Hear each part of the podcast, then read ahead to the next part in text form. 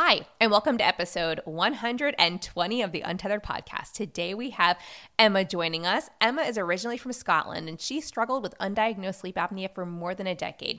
Shortly after she moved to Florida with her husband, Jason, Emma fell asleep at the wheel and narrowly avoided a collision. That was the wake up call she needed to get a diagnosis with sleep apnea and begin treatment with CPAP. Emma is the host of Sleep Apnea Stories podcast. The podcast provides a platform for people from all backgrounds to share their journeys with sleep apnea. Together with her guests, Emma is shattering pervasive stereotypes about who has this chronic sleep condition.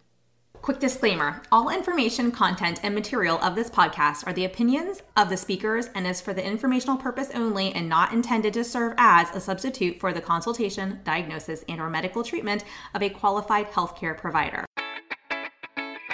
Welcome to the Untethered Podcast. I am your host, Hallie Balkin. I'm a certified orofacial myologist, feeding specialist, and mentor. This podcast is all about getting your questions answered and collaborating with colleagues to bring you the most up to date information in the orofacial myofunctional therapy, tethered oral tissue, and airway space.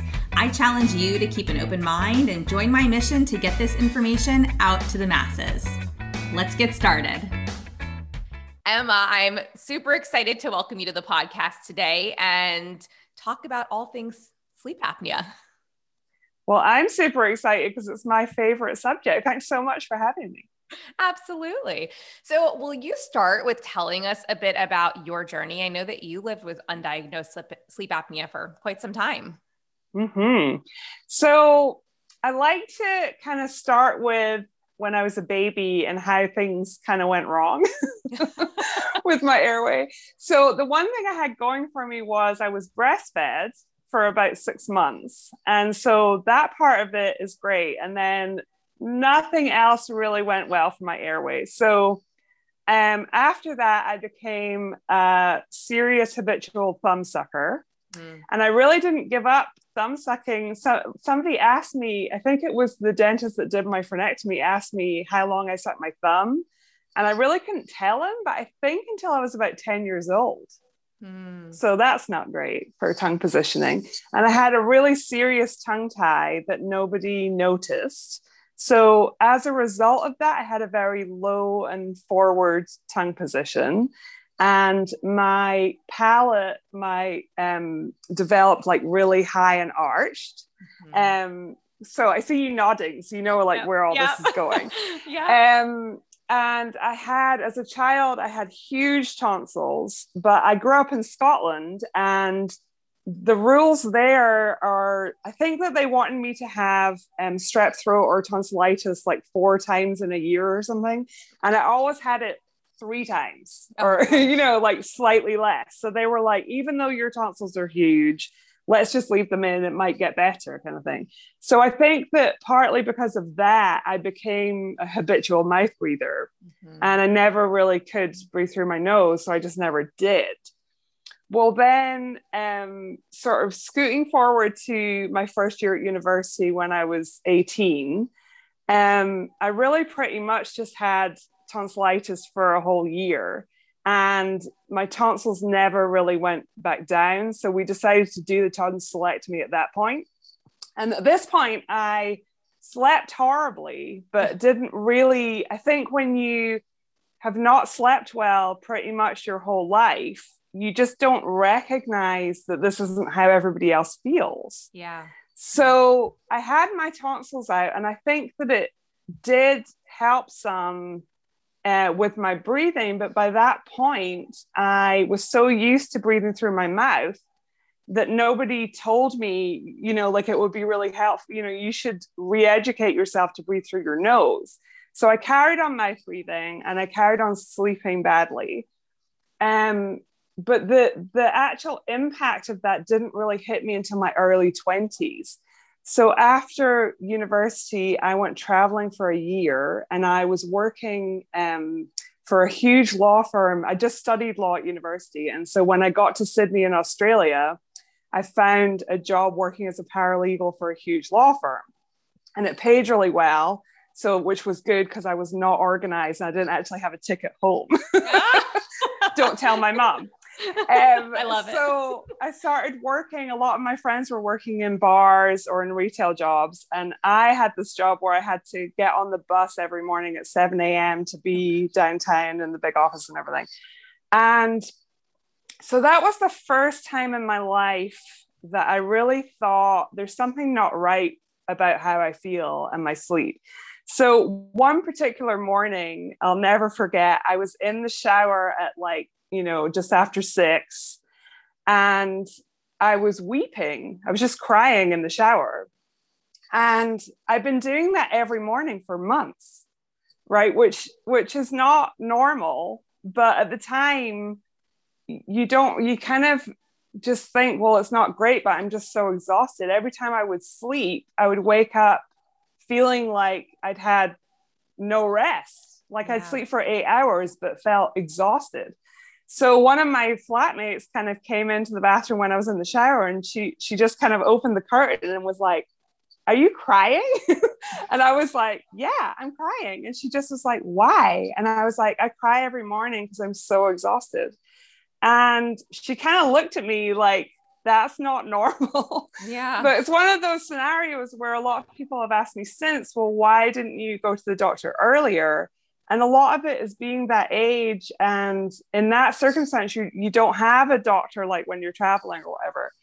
So that was really the main thing. I also was like really anxious. So I, I was one of those like people that would like cry in the toilets at work. um, and again, I just kind of thought, such a stressful job. Like I've been going out too much, or, you know, these kind of things. So when I got back from Scotland um, after traveling for a year, I did go to a doctor and I said, um, and I think I was probably in tears when I went to see the doctor. So I think that this is one of the things that probably got in the way of me actually getting a diagnosis for so long. Mm. So what the doctor saw was someone really overwhelmed and struggling with anxiety and a bit of depression and those things stand alone as diagnoses right, right so right. so they would just say oh i really think you should go and speak to a therapist maybe have some antidepressants that kind of thing. And the tiredness they really just and i didn't know the word sleepiness or daytime sleepiness or excessive daytime sleepiness at that point. All i was saying was i'm exhausted. So they do like the normal um, tests, like iron and all this stuff, and they all came back normal. And he just said, take it easy, go and see a therapist. Like, good luck. See, you know. Yeah, yeah. So I never You're really fine. go talk to someone. Yeah. Right. And I had a lot of those discussions with doctors over the years. And it's worth saying that I have complete at that point, I was just like, well, if the doctor says that, then that's even though I felt terrible, I just was like, well, you know, this just must be how it is, kind of thing. And um, so then I, there's no way to tell my story without saying that I met my husband in Scotland. He's from Florida. Okay. And we got married in Scotland. And then we moved in 2007 to Florida, which is where he grew up. So shortly after I got here, I got pregnant with my first daughter, Katie and then scoot forward till she was six months. So, of course, after you have a baby and you go to the doctor in tears and you say, I'm so overwhelmed and exhausted, they say, You just had a baby, you have a newborn, you're up, up all night, you know, you're feeding the baby and doing all this stuff. Mm-hmm. Well, the most recent time I went was, I think she was almost six months old. And she was always a great feeder, a great sleeper and she was sleeping full stretches at night, but I still felt terrible. Mm. So mainly I was just like struggling to stay awake, you know, while I was driving. I was struggling to stay awake just during the day to, to get all the things done I had to do. And so it all really came to a head when I fell asleep at the wheel. Oh my God. Um, Katie was six months old and, and sleeping in the back seat. And I was coming back from my mother in law's house, which is probably about a 30 minute drive. And it's across this huge bridge, like five lanes of traffic. And I got that thing that I know a lot of people can relate to where I find myself falling asleep. So I was blowing cold air in my face. And I just kept looking at the truck in front of me, thinking that truck's really quite far in front of me. So it's okay, kind of thing. And I was looking at the number plate and thinking I just have to stay awake. And then cut to like I fell asleep or what they call like having a micro sleep. And when I woke up, the truck was right in front of me and I was about to hit it. Oh, so I slammed on the brakes and by some miracle didn't actually hit the truck, but it was like, you know, really scary slow motion kind of stuff. So I was really shaken by that.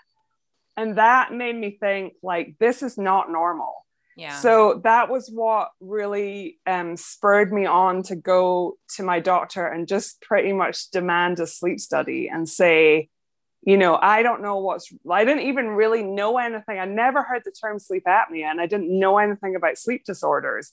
But I thought, like, if I'm falling asleep during the day, there's something not right with my sleep, you know? Yeah. So um, I had the sleep. So I had a sort of traditional polysomnograph where they put the electrodes on your head. Um, but they actually came to my the sleep tech came to my house to set it up, which kind of mm. worked in with breastfeeding my baby and all that stuff. So they, um, I went to the doctor, and the doctor said afterwards that I had moderate um, obstructive sleep apnea, and I was um, they, they do a thing. Are you familiar with AHI and how many mm-hmm. times you stop breathing an hour? Okay. Yeah. So at that point, my AHI was 25. And so he just said, so you need to use a CPAP machine, which I also had never heard of, mm-hmm. um, and sent me home with the CPAP machine to try and figure out. and that was in 2008. So, I mean, 13, almost 14 years ago. Um, so I really was a CPAP user for, it took me, I had a terrible time to begin with. It's a really difficult therapy to get used to for a lot of people. Yeah. So it probably took me about six months to kind of find the right mask, mm-hmm. figure out like that I needed a humidifier, like all the settings we had to change, like just a lot of, wow. there was a lot to it, you know? And so then I kind of settled in, and it did help me. For some people, CPAP is this miraculous, they feel so much better the next day. Um, it really wasn't like that for me, but I continued. It, I definitely wasn't falling asleep at the wheel anymore, but I just kind of continued because I thought, well, it lowers my risk of stroke and heart attack. And this is, you know, this is what I need to do essentially. So I did all that. And then last summer, um, it always kind of niggled on me that there must be other people like me in the same situation where we don't really fit the stereotype of who has sleep apnea. You just don't see like many, um, you know, what everybody thinks of as older men who are overweight and yeah. and that kind of thing. And so yeah. I think that there are a lot of people like me who just go undiagnosed for a long time. Yeah. And so, yeah. Yeah, well, and I'm kind of monologuing. that's no, I think that's that's amazing, and I know this story is going to help some of our listeners too, because I know people struggle across the lifespan with sleep, and we often, if we don't know what to ask sometimes or what to say when we go to the doctor, mm-hmm. like you mm-hmm. said, they brush it off like this is oh, you just have anxiety, oh, this is postpartum anxiety, or you know, you have mm-hmm. postpartum depression, which are both two very important diagnoses to seek help for if you do have those definitely. issues. But if it's exacerbated by poor sleep or caused mm-hmm. by poor sleep in addition to all the hormonal changes you know and if you're outside of pregnancy and postpartum and you're someone who's struggling it's it's really hard i mean i've i've had 3 year olds with obstructive sleep apnea and massive tonsils and you know emergency um, tonsillectomies i've had children, teenagers with obstructive sleep apnea. I've had mm-hmm. plenty of women with UARS, with upper airway resistance yes. syndrome. And that's where, you know, that's me. Like I am the person who's had a home sleep study and they're like, you're fine. Yes. you didn't read looking, it right. often, yeah, oftentimes they're looking for, you know, a yes or no on sleep apnea, right? And so yeah. upper airway resistance syndrome they need to re- you know you really need to go to a sleep specialist who can dig into your numbers and your oxygen desaturation and just make sure you get a proper diagnosis yeah and i'm, I'm very fortunate i don't know if you've heard of ken hicks um, mm-hmm. yeah so he he's been on the podcast and he's taught in my my membership and he's just a wealth of information. And he does home sleep studies where you, you can order one. Yeah, I literally, my are. myofunctional therapist last week was like, Ken Hicks. He's yes. so great. Like well, he he teaches, he knows what markers to look at. So he teaches even us myofunctional therapists what the important markers to look at so that when we have a patient come back to us after they've had a sleep study, we can see well did the mm-hmm. person who read your study did they look at the right things you know we don't necessarily right. need to be the one interpreting it but we can flag were they looking at the right markers or not so that we know if this is an accurate diagnosis or lack of um, right you know we're not diagnosing it but it's i think it's so helpful to be having these conversations because people don't realize all the intricacies that happens when your sleep is off and when yeah. it's really becoming a big problem and one of the things that you said that i've never stopped to think about was how long it takes to adjust to something like cpap therapy um, i have a family member who uses it and i know there's very particular things that need to be in order for it to be mm-hmm. successful and um, you know that's that's down to a science now for that particular person but I mean, six months is a long time. And I'm going to imagine that many people are going to just say, you know what, this doesn't work. I don't have the time or patience or energy for this and screw it. And they're just not going to use people. it. Yeah. And, you know, and that's, it almost sounds like there needs to be more support around that um, mm-hmm. if that mm-hmm. the route that somebody chooses to go. But, and I think everybody's different, right? So that's yeah. one of the reasons I put together an online course called Mastering Your CPAP because mm. there was so much stuff after 13 years yeah. that I was like, why did nobody tell me any of these things when they first gave me the CPAP machine? They're not difficult things, but it's like if you don't have the right mask, if you don't know how to check that it's fitting properly, um, just like even um, you know, I literally got handed a plastic bag with a CPAP machine with a mask that was like the wrong size oh. and the the instruction manual right? So which is not and, and bearing in mind at that point i had a six month old baby. You're like so i need I'm, one I'm more thing like, to do please. you know yeah i really need to like you know struggle and read this whole like very dry manual. So yeah it's it's that's definitely a challenge with cpap and there are a lot of people like you say that just abandon it which yeah. is really tragic because the actual results of undiagnosed sleep apnea, like stroke, heart attack, it's yeah. really serious on your body. Yeah. Yes. Yeah. Well, and so I know that you also um, mentioned that it wasn't really treating the underlying cause of the sleep apnea. Mm-hmm. It's, it's, sort of like a band aid. And I don't want to downplay CPAP right. because I think it's a very important therapy for individuals who choose to use it or who really need it. Um, but getting down to that underlying, the root cause, which is what we talk about mm-hmm. so often in my courses and on here. And um, right. Yeah. I mean, so for you, what do you feel or what have you learned is more so the root cause of your sleep apnea and your sleep issues? I've learned so much. You've gone down the rabbit hole. So I've gone down the rabbit hole. So last summer, I think honestly, the whole thing with me starting my podcast and everything probably wouldn't have happened if it hadn't been for being home with my children for COVID. Yeah. Um, because like I just was kind of looking for something to be like, mommy's in the closet, like you can't come in. Break time, break time. so I I considered for years doing uh some sort of blog to kind of share my experience with CPAP and maybe help other people that had had that tough time I'd had in the beginning. And then I thought, well, you know, I do love to write, but what I really love is connecting with people in conversation. Yeah. So last summer, I thought I listened to a podcast which basically said how easy it was to start a podcast. Yeah. Um, and so I kind of thought, well, maybe I could try that. So in the beginning, my goal really was to help CPAP users get better at using their CPAP. Well, little did I know that I was about to just like learn everything there was to know about sleep apnea and all the underlying causes of sleep apnea. Amazing. So I read, I think, along with a lot of people, I read James Nestor's book Breath. Mm-hmm. And I spent the whole of that book thinking, oh my word, that's me. Like I'm breathing through my mouth all the time and I have a high arch palate I, you know, like literally am the poster child for sleep apnea, like pretty much. And then I had a dentist called Dr. Natasha Sarwar on my um, podcast.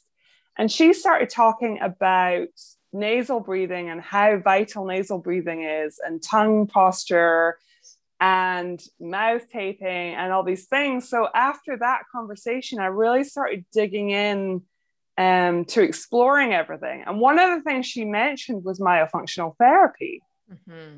And so at the time, I was writing. So I still write for um, a sort of blog online to kind of uh, help people with sleep apnea. Like it's just kind of uh, patient uh, viewpoints on sleep apnea kind of thing. Mm-hmm. So part of me, if I'm totally honest, uh, part of me thought I'm going to go and see a myofunctional therapist and then write an article about it. I wasn't really at that point bought into I'm gonna like develop a relationship with this myofunctional therapist and see her every week for months.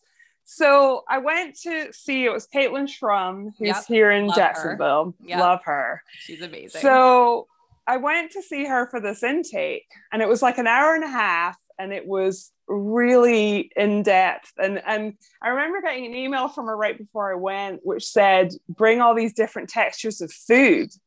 and I was saying to my husband, like, why do I have to bring food? This is really weird. I just thought she was going to look in my mouth and say, you know, like tell me something. So we did, uh, which you know all about, right? So she looked at everything. She looked at how I walked. She looked at how I ate, how I was breathing, how I was talking. Mm-hmm. Uh, and I never even really focused on the fact, the fact I had a lisp before I went to see her. And then she's just kind of like writing down all the stuff. And her report was really eye opening, where she's essentially saying, um, I'm not chewing and swallowing properly. Uh, I have like, I can't say S's properly. Um, I'm, you know, breathing all the time through my mouth, uh, you know, all the different things. And then one of the things she mentioned was, I also have uh, tongue tie. Mm. So she was recommending at some point I would need a frenectomy. So that was the first time anyone's ever said that to me. And I went home and I started reading all about frenectomies.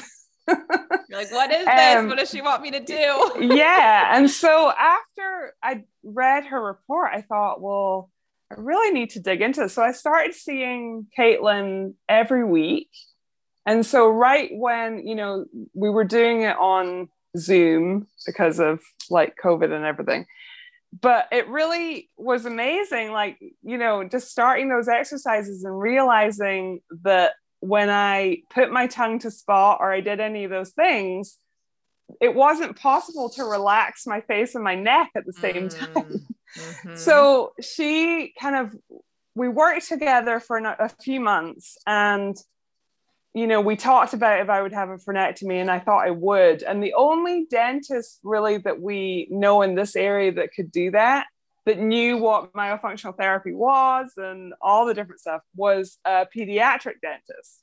So I went to see him, and he said, Yes, we can definitely do this, but I want your myofunctional therapist, Caitlin, to say when it's time to do it. Fantastic. So we I worked together. Yeah. So that I saw that as a good sign from what I'd read. Mm-hmm. And so he was really nice. And so I carried on working with Caitlin. And then we got to the point where um, she thought that the strength and the, um, I was about to say maneuverability. I don't like know. Range, range of motion. Range of motion. There you go. Um, we got to the point where my range of motion and the strength in my tongue she thought was like perfect for doing the frenectomy. So in February, the beginning of February, I went and had the frenectomy done. And it was not my favorite. That's okay. Nobody said you have to like it. right. So I think that too many people were talking about like having your tongue snipped and like cute little phrases like that. And I was just like, oh, okay, great. And I think that yeah, it was definitely a procedure. Yeah. Um. So they they did it with a laser, mm-hmm. and then, I mean, goodness, like for the next two weeks, I had exercises from Caitlin, exercises from the dentist. Like I was just doing exercises all the time. um, and then it healed okay, and and that was fine. And I did so on the actual day when I had it done. Um, I it was kind of bizarre because I felt like um so he he obviously gave me the anesthetic in my tongue. Um and then as soon as he did it I felt like really warm like all over my face and my neck. Mm. and he was like how does that feel? And I said well I won't know anything until the anesthetic all wears off. And I was touching my face and my neck mm-hmm. and he was like the anesthetic's really only in your tongue and I was like, no, but it feels like really warm and, you know, um, and so then, and he just kind of was like, yeah, that might just be the release from all the tension that, you know, your tongue's been pulling against all this time. But I didn't, I just kind of, I'd read about that, but I was, but I was kind of thinking like, that can't, that can't be what this is. This feels like I've got drugs in my face, right? so then when I was driving home, I kind of like realized like this is how my face feels now. And like I cried, I totally cried for like Aww. most of the way home because I was so relieved. Um so yeah, it I think like if people, you know, are considering a frenectomy and you know they're not sure, I really would recommend it because yeah. it, it made a big difference. Yeah, when you're when you're working with a team who knows what they're doing, so you're doing the myofunctional therapy, that pre-op therapy, and you know you determine yes, the frenectomy is necessary, and you have a good release provider who works closely with that person, and they both know how to, you know, advise you post-op. It is work, mm-hmm. and we mm-hmm. tell everyone this is a journey, and you have to put work yeah. in. It's not, and that's that's one of the issues out there is so many people will take their kids or even themselves as adults. I know SLPs who have done this they go and they just get their tongue released and they're like, oh, it didn't do anything. And it like, and for some kids, it made it a little worse. Well, yeah, if it reattaches because you didn't know what yeah. to do post-op, sure, it can become more of a problem. Yeah. But if you're doing it as part of a holistic care plan with the right mm-hmm. professionals and they're guiding you and you, you know, I joke because I'm like, you know, I'm probably not a great, as great of a patient as I could be myself, even though I do this work. They say that about all people in the medical space, right? Yes. Like anybody in the space makes the worst patients.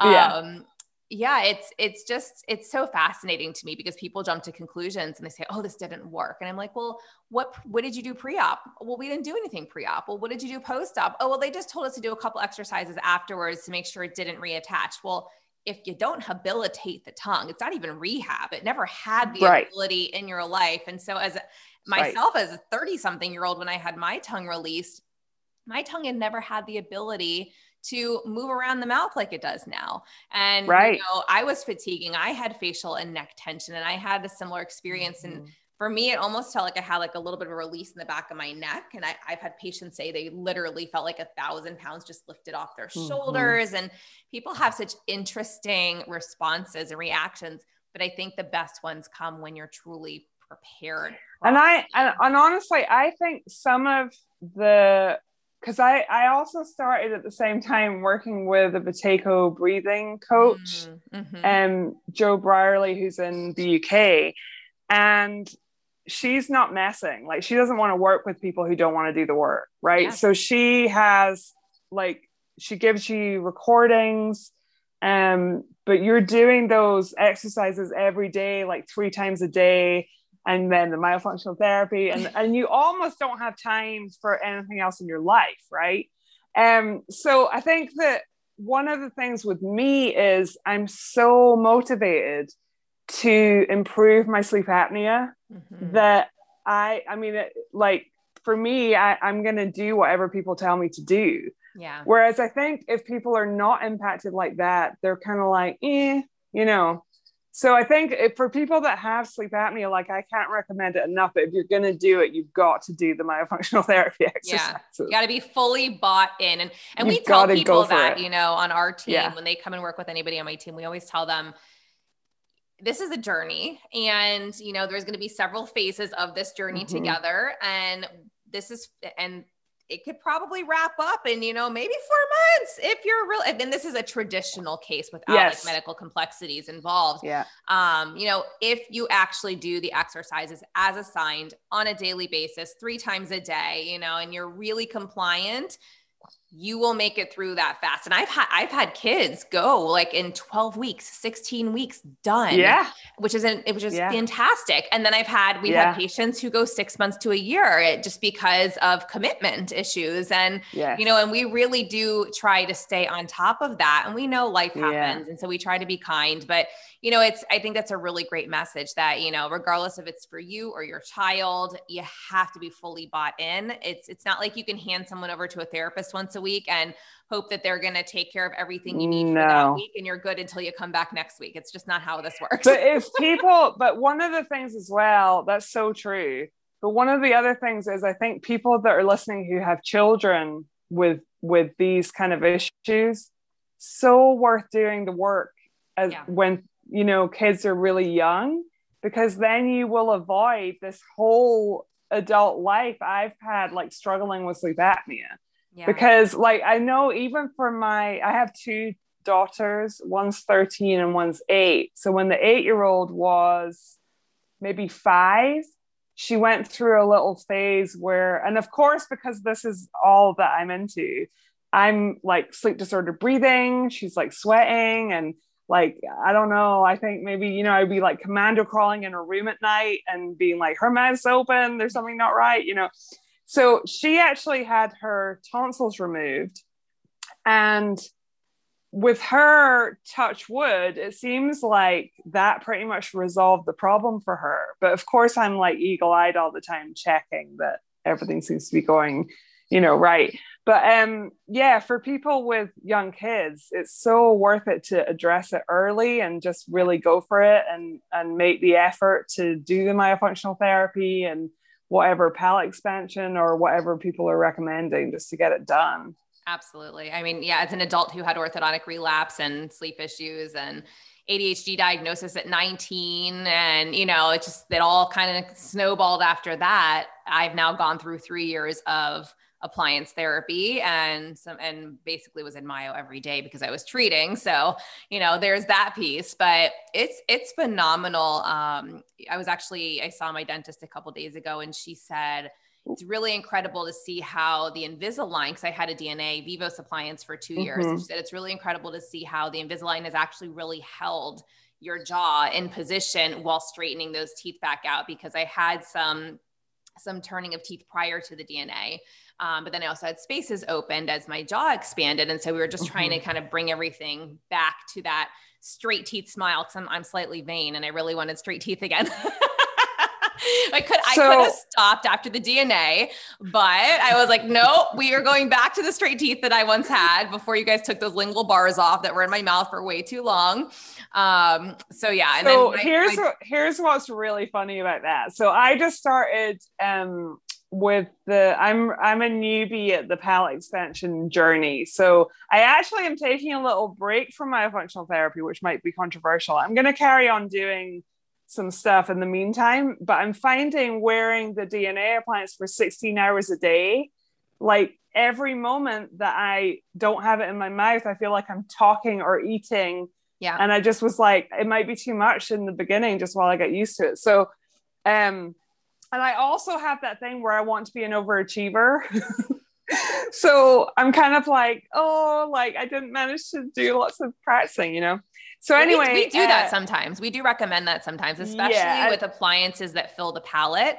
We will yeah. often take a bit of a break, and sometimes it's yeah. six months. Sometimes it just depends on how quickly, if the age of the person, how quickly they expand. Mm-hmm. I want to get enough space from that appliance before we continue yes. to work to make sure the tongue. That's what really was talking about. top. So yeah. yeah, Um. So I'm only a month into the DNA appliance. Um but it's kind of funny. I interviewed somebody on my podcast last week called Chandra who had done the Vivos um, treatment for two years. She had sleep apnea and she did that for two years and it got rid of her sleep apnea, which was really amazing. So that's what I'm really very much hoping happens to me. Um, but the thing that's really funny is I I think we're kind of the same. Like she just got to the point where she didn't have sleep apnea anymore and she was sleeping well. And her do- her dentist was like, "Do you want to, you know, do some Invisalign or something to to straighten out your teeth?" And she's like, "No, why would I do that?" And I'm exactly the same. Like, whereas I think you and Caitlin, like, because I think Caitlin's thinking about doing this too, and she was just kind of like. Uh, well, then I'll have to do braces to make sure my teeth are perfectly straight. And I was like, or you could just kind of have some gaps and that'd be okay.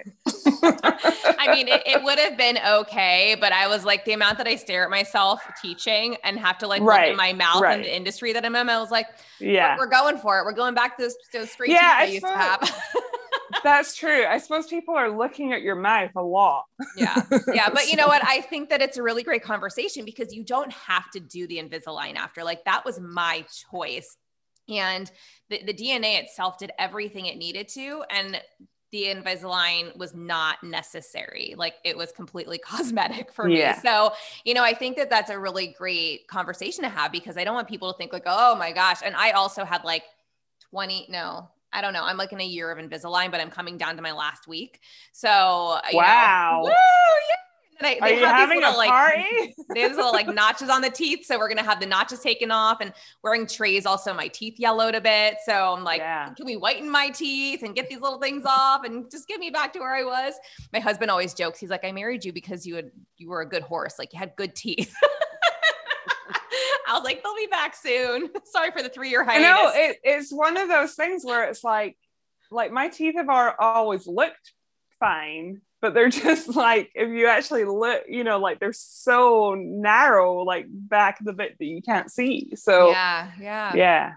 Well, I'm excited for you because the Vivos, eh, the DNA appliance is phenomenal. It really does work, and I know there's so much controversy out there depending on who you talk to like oh these things don't work oh they just tip teeth i can tell you from my scans and from my images they yes. do not just tip teeth and my tongue can make contact with my palate inside of my teeth now versus mm-hmm. spilling through my teeth like it did before my teeth are not tipped um, my right. front teeth became a teeny bit tipped but towards like probably about like 70% of the way through, my dentist actually pulled the springs uh, away from the front teeth so it wouldn't push them out and they wouldn't mm-hmm. become tipped out uh, because I had had enough forward growth at that point. So yeah. we were still trying to do more, you know, lateral expansion, but the forward growth on top was really great. And so it the the, the DNA appliance is really nice because you can control for some of that. Right. You can, you right. know, change things as you need to as you go. So it was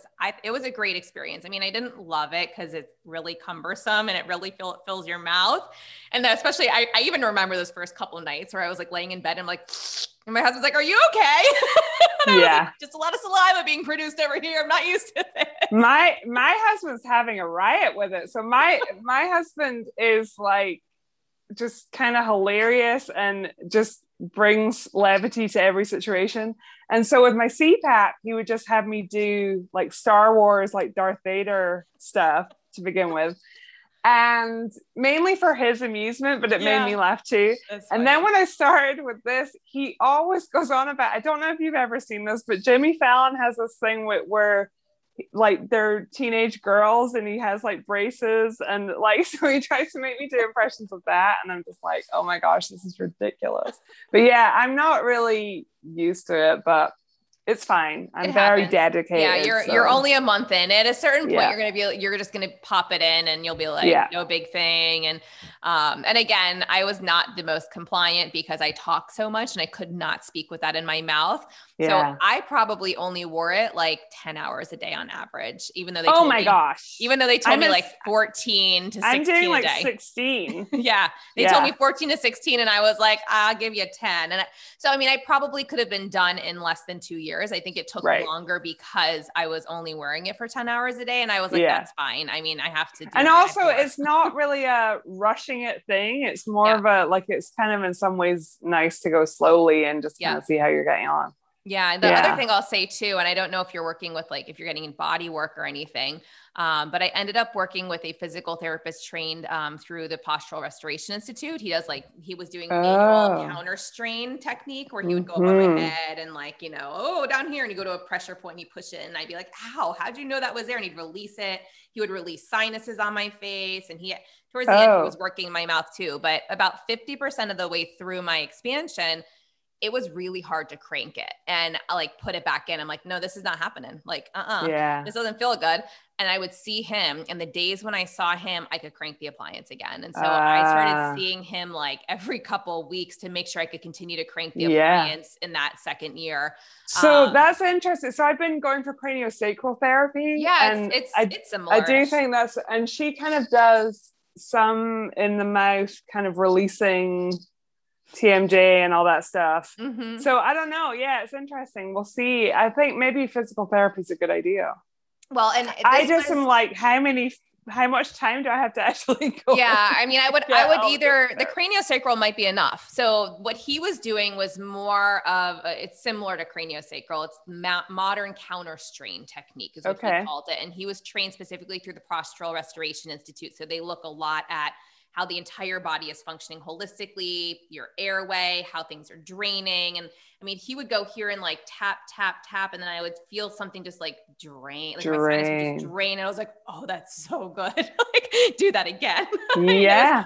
it was phenomenal. And so, you know, but craniosacral might be enough. So, you know, I would just check in with Caitlin or with your craniosacral therapist if you get to a point where you're like, this is becoming hard to crank the device. Like it's really Yeah. painful to put it in beyond like the normal un- discomfort. Yeah. um, because it was like, no, like I can't, I can't crank it. I feel like I have to go back. And I was like cranking it like a quarter of a crank at that point. It wasn't even a full crank or a half crank. So, um, yeah, just a just a heads up. so you Okay, can good. maximize, you know, the growth that you're able to get because Um, did you do so I'm I'm in a little um Facebook group for people doing like DNA and mRNA and they all seem to be obsessed with mastic gum and chewing hard things all the time. I've never Is that heard of, something you did? I've never No. heard of that gum. Um, not in it's that Facebook so group. gross. Yeah, I got some and I'm just like, I'm not chewing this. It's awful. So That's okay. interesting. I mean, it's so the idea I think behind um, chewing harder things is it's really good for jaw development. But I'm going to be honest with you. Right after I cranked that appliance, my teeth were things were moving. Like my pa- it Yeah. hurt, and I was not Yeah. wanting to eat hard food. So I didn't. know. I ate my normal foods, my my normal diet, and like I eat meat, chicken, steak. You know, I eat stuff like that. Um, but I didn't change my diet. You know, Okay. necessarily Good to- deal. develop my jaw anymore. And I will tell you, um, I got a jaw and I got like cheekbones, and I was like, I didn't have to do anything to my face, and I feel like I had Yeah. This is phenomenal. And Even my dentist was like, she's like, you have a jaw now. I was like, know. so That would be so nice. it was such a good side effect. Yeah. so anyway, so anything else about your journey that you want to share with us, or we covered a lot of it? I think that's most of it. Awesome. Um, well, tell us where to find you. I know you mentioned your course and you've got your sleep apnea stories podcast. So how do they find that? Yeah. If they wanna- So so the best place to go is sleepapneastories.com and it has links to everything. Um, and then for my podcast, there are links on my website, but also people can just search um, sleep apnea stories and it's on all the main podcast places. awesome. And then they can find you um, on Instagram under sleep apnea stories. yeah. right? So it's just the handle sleep apnea stories. And I love like I kind of spend a lot of my time DMing with people and you know, it's my favorite subject. So I love hearing from people about their journeys. Amazing. Well, Emma, and I'm always oh sorry. No, I was go just ahead, gonna go ahead. say, yeah, I'm always um sort of planning ahead to my I'm just coming to the end of my um I do seasons of 10 episodes. So I have my last one this Wednesday, and then I'll be off for a month, but I'm already working on the next set of episodes. So if there's anybody out there who has a story about their own journey with sleep apnea, I'm always interested to hear those. So you can reach out through my website or on Instagram.